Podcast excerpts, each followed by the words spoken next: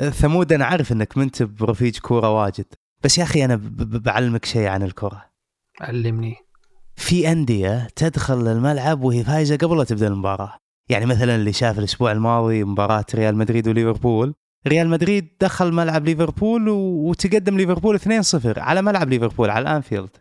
وانتهت المباراة وريال مدريد فايز 5 2 أظن أن الحالة الأوروبية ذي اللي عليها ريال مدريد في دوري أبطال أوروبا تنطبق على الهلال في دوري أبطال آسيا. ف- فالهلال مثلا مو الفريق مو في أحسن حالاته هالموسم. مم. ومع هذا قاعد ينتصر انتصارات عظيمة. آخرها الانتصار على الدحيل بنتيجة كبيرة جدا. ما كان أحسن متفائل يمكن الجمهور الهلالي يتوقعها.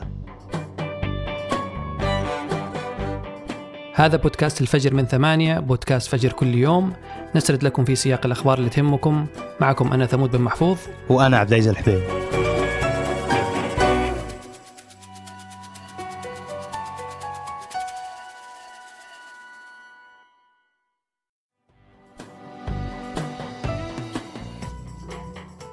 أول ما استلم الرئيس بايدن الحكم في أمريكا أطلق وعد كان بمثابة أساس لسياسته الخارجية. وهو استعادة قوة علاقات أمريكا مع أوروبا والسعي لتعزيز متانتها واستقرارها. وعد بايدن جاء بعد أربع سنوات عانى فيها كثير من زعماء أوروبا من أسلوب ترامب وإهاناته المباشرة لهم بالإعلام. والأهم سياساته اللي ما كانت متوافقة مع أجندتهم ومن أهمها موضوع تغير المناخ. فترامب سحب أمريكا في عام 2020 من اتفاقية باريس للمناخ اللي تهدف لاحتواء الاحتباس الحراري من خلال خفض الانبعاثات اللي تنتجها كل دولة. وهو قرار سبب صدمة وصداع كبير لدول أوروبا وفي مقدمتهم فرنسا اللي طلع رئيسها وانتقد ترامب وأطلق مبادرة عنوانها اجعلوا كوكبنا عظيم مرة أخرى في هجوم على الرئيس الجمهوري السابق اللي ارتبط اسمه بشعار اجعلوا أمريكا عظيمة مرة أخرى لذلك لما وصل بايدن للبيت الأبيض ارتاحت أوروبا اللي اعتبرت سياسات بايدن متوافقة مع سياساتهم. وفعلا في أول قراراته أعلن الرئيس بايدن أن أمريكا بترجع لاتفاق باريس للمناخ وهو القرار اللي وجد ترحيب كبير من دول أوروبا اللي تدعم أجندة المناخ وتطالب كل دولة بتنفيذ التزاماتها البيئية. خصوصا أمريكا اللي تتسبب ب 15% من انبعاثات غازات الاحتباس الحراري على مستوى العالم. لكن اللي ما حسبت أوروبا حسابه هو أن سياسات بايدن مهب كلها في صالحهم. ومنها سياساته المتعلقة بالمناخ. فالمثير أنه رغم رغبة الدول الأوروبية في أن أمريكا ترجع تدعم أجندة المناخ إلا أنهم انزعجوا من بعض سياسات إدارة بايدن المفيدة لمواجهة التغير المناخي بنفسه. وتحديدا خطة خفض التضخم اللي وقعها بايدن في أغسطس الماضي بقيمة 430 مليار دولار. منها 370 مليار دولار مخصصة لتقليل الانبعاثات بنسبة 40% في 2030 فالخطة توفر حوافز ضريبية للشركات حتى تتحول لإنتاج الطاقة المتجددة والنظيفة وتعطي إعفاءات ضريبية للمستهلكين اللي يتحولون لاستخدام منتجات صديقة للبيئة مثلا إذا اشترى أمريكي سيارة كهربائية بتقدم له الحكومة إعفاء ضريبي يوصل 7000 دولار. وهالخطة هذه حارب الأجلها بايدن وواجه تحدي كبير في تمريرها وسط معارضة الجمهوريين. وكان المفترض إنها تكون إنجاز له ولادارته ولداعمي أجندة المناخ وفي مقدمتهم دول أوروبا. إلا أن بعض الدول الغربية حست بالخطر إن خطة بايدن بتعطي أفضلية للشركات الأمريكية وتترك شركاتهم النشطة في أقوى اقتصاد في العالم في خطر وأمام منافسة مي بعادله. فرنسا كانت من أبرز المنتقدين للخطة وما احتجت بشكل سري بل تكلمت عن مخاوفها بشكل مباشر فرئيس الفرنسي إيمانويل ماكرون طلع واتهم واشنطن بأنها تطبق معايير مزدوجة مع أوروبا. وطلع وزير المالية الفرنسي برونو لومير في نوفمبر العام الماضي وقال إن مبادرات الطاقة النظيفة في أمريكا ممكن تضر بالصناعة في أوروبا. وقال إن دولته تتفهم إرادة الحكومة الأمريكية في الدفاع عن مصالحها الاقتصادية وتعزيز التقنيات الصديقة للبيئة إلا إن تنفيذ هالخطوات لازم ما يكون على حساب حلفائها الأوروبيين. تصريح الوزير الفرنسي كان رد على سؤال إذا كان يعتقد أن خطة بايدن تعتبر من السياسات الحمائية اللي تحضرها منظمة التجارة العالمية. والمقصود بالحمائية السياسات اللي تعزز وتحمي الإنتاج الوطني مثل فرض الرسوم الجمركية على الشركات الأجنبية ودعم الشركات المحلية بإعفائها من الضرائب. لكن مي بس فرنسا اللي أعلنت معارضتها لخطة بايدن. فرئيس كوريا الجنوبية ووزير المالية الألماني اشتكوا منها بعد. ووصل الخلاف لدرجة أن الاتحاد الأوروبي فكر أنه يقدم شكوى لمنظمة التجارة العالمية كخيار أخير لو فشلوا في تسوية النزاع مع أمريكا بشكل دبلوماسي. ومن أكثر الصناعات اللي بتتأثر باللي يصير صناعة السيارات التقليدية لأنه مصانع السيارات توظف الملايين في أنحاء أوروبا. فعندك مثلا محرك سيارة الميني كوبر بحسب صحيفة فاينانشال تايمز البريطانية يتم تصنيعه في ستة دول.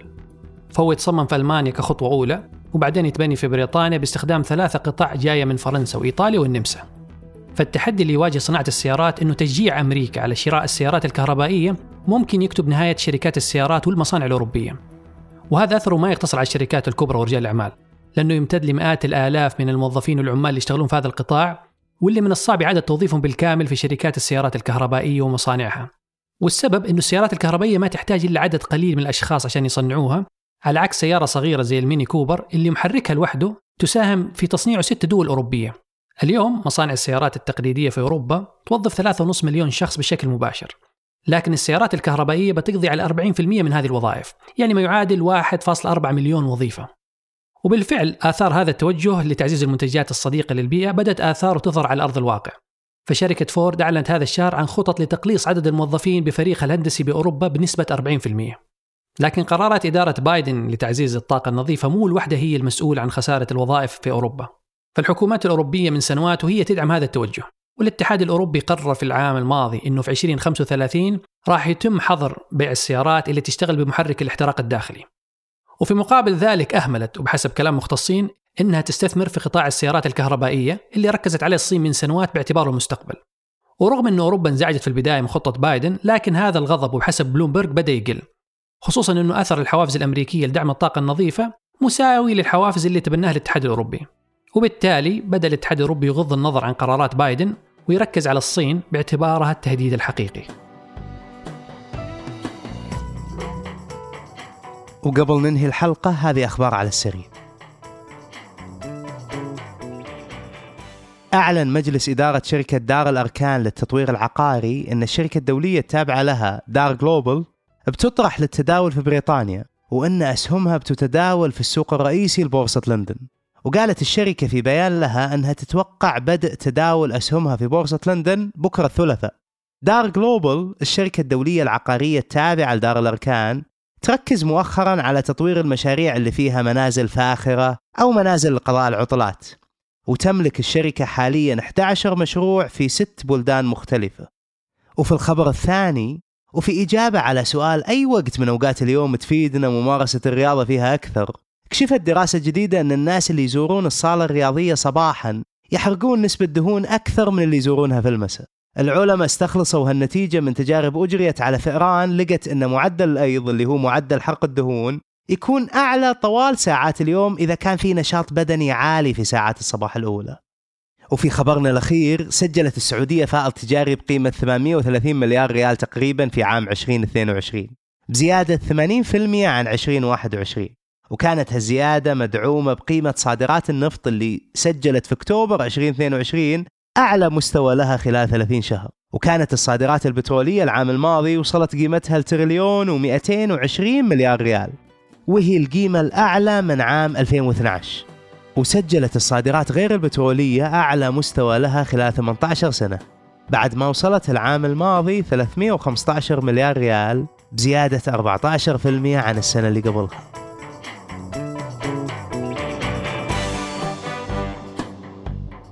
أنتج هذه الحلقة فيصل جابر وعبد العزيز الحبيل وقدمتها أنا ثمود بن محفوظ. وأنا عبد العزيز الحبيل. وراجعها فيصل جابر وحررها محمد الدوسري.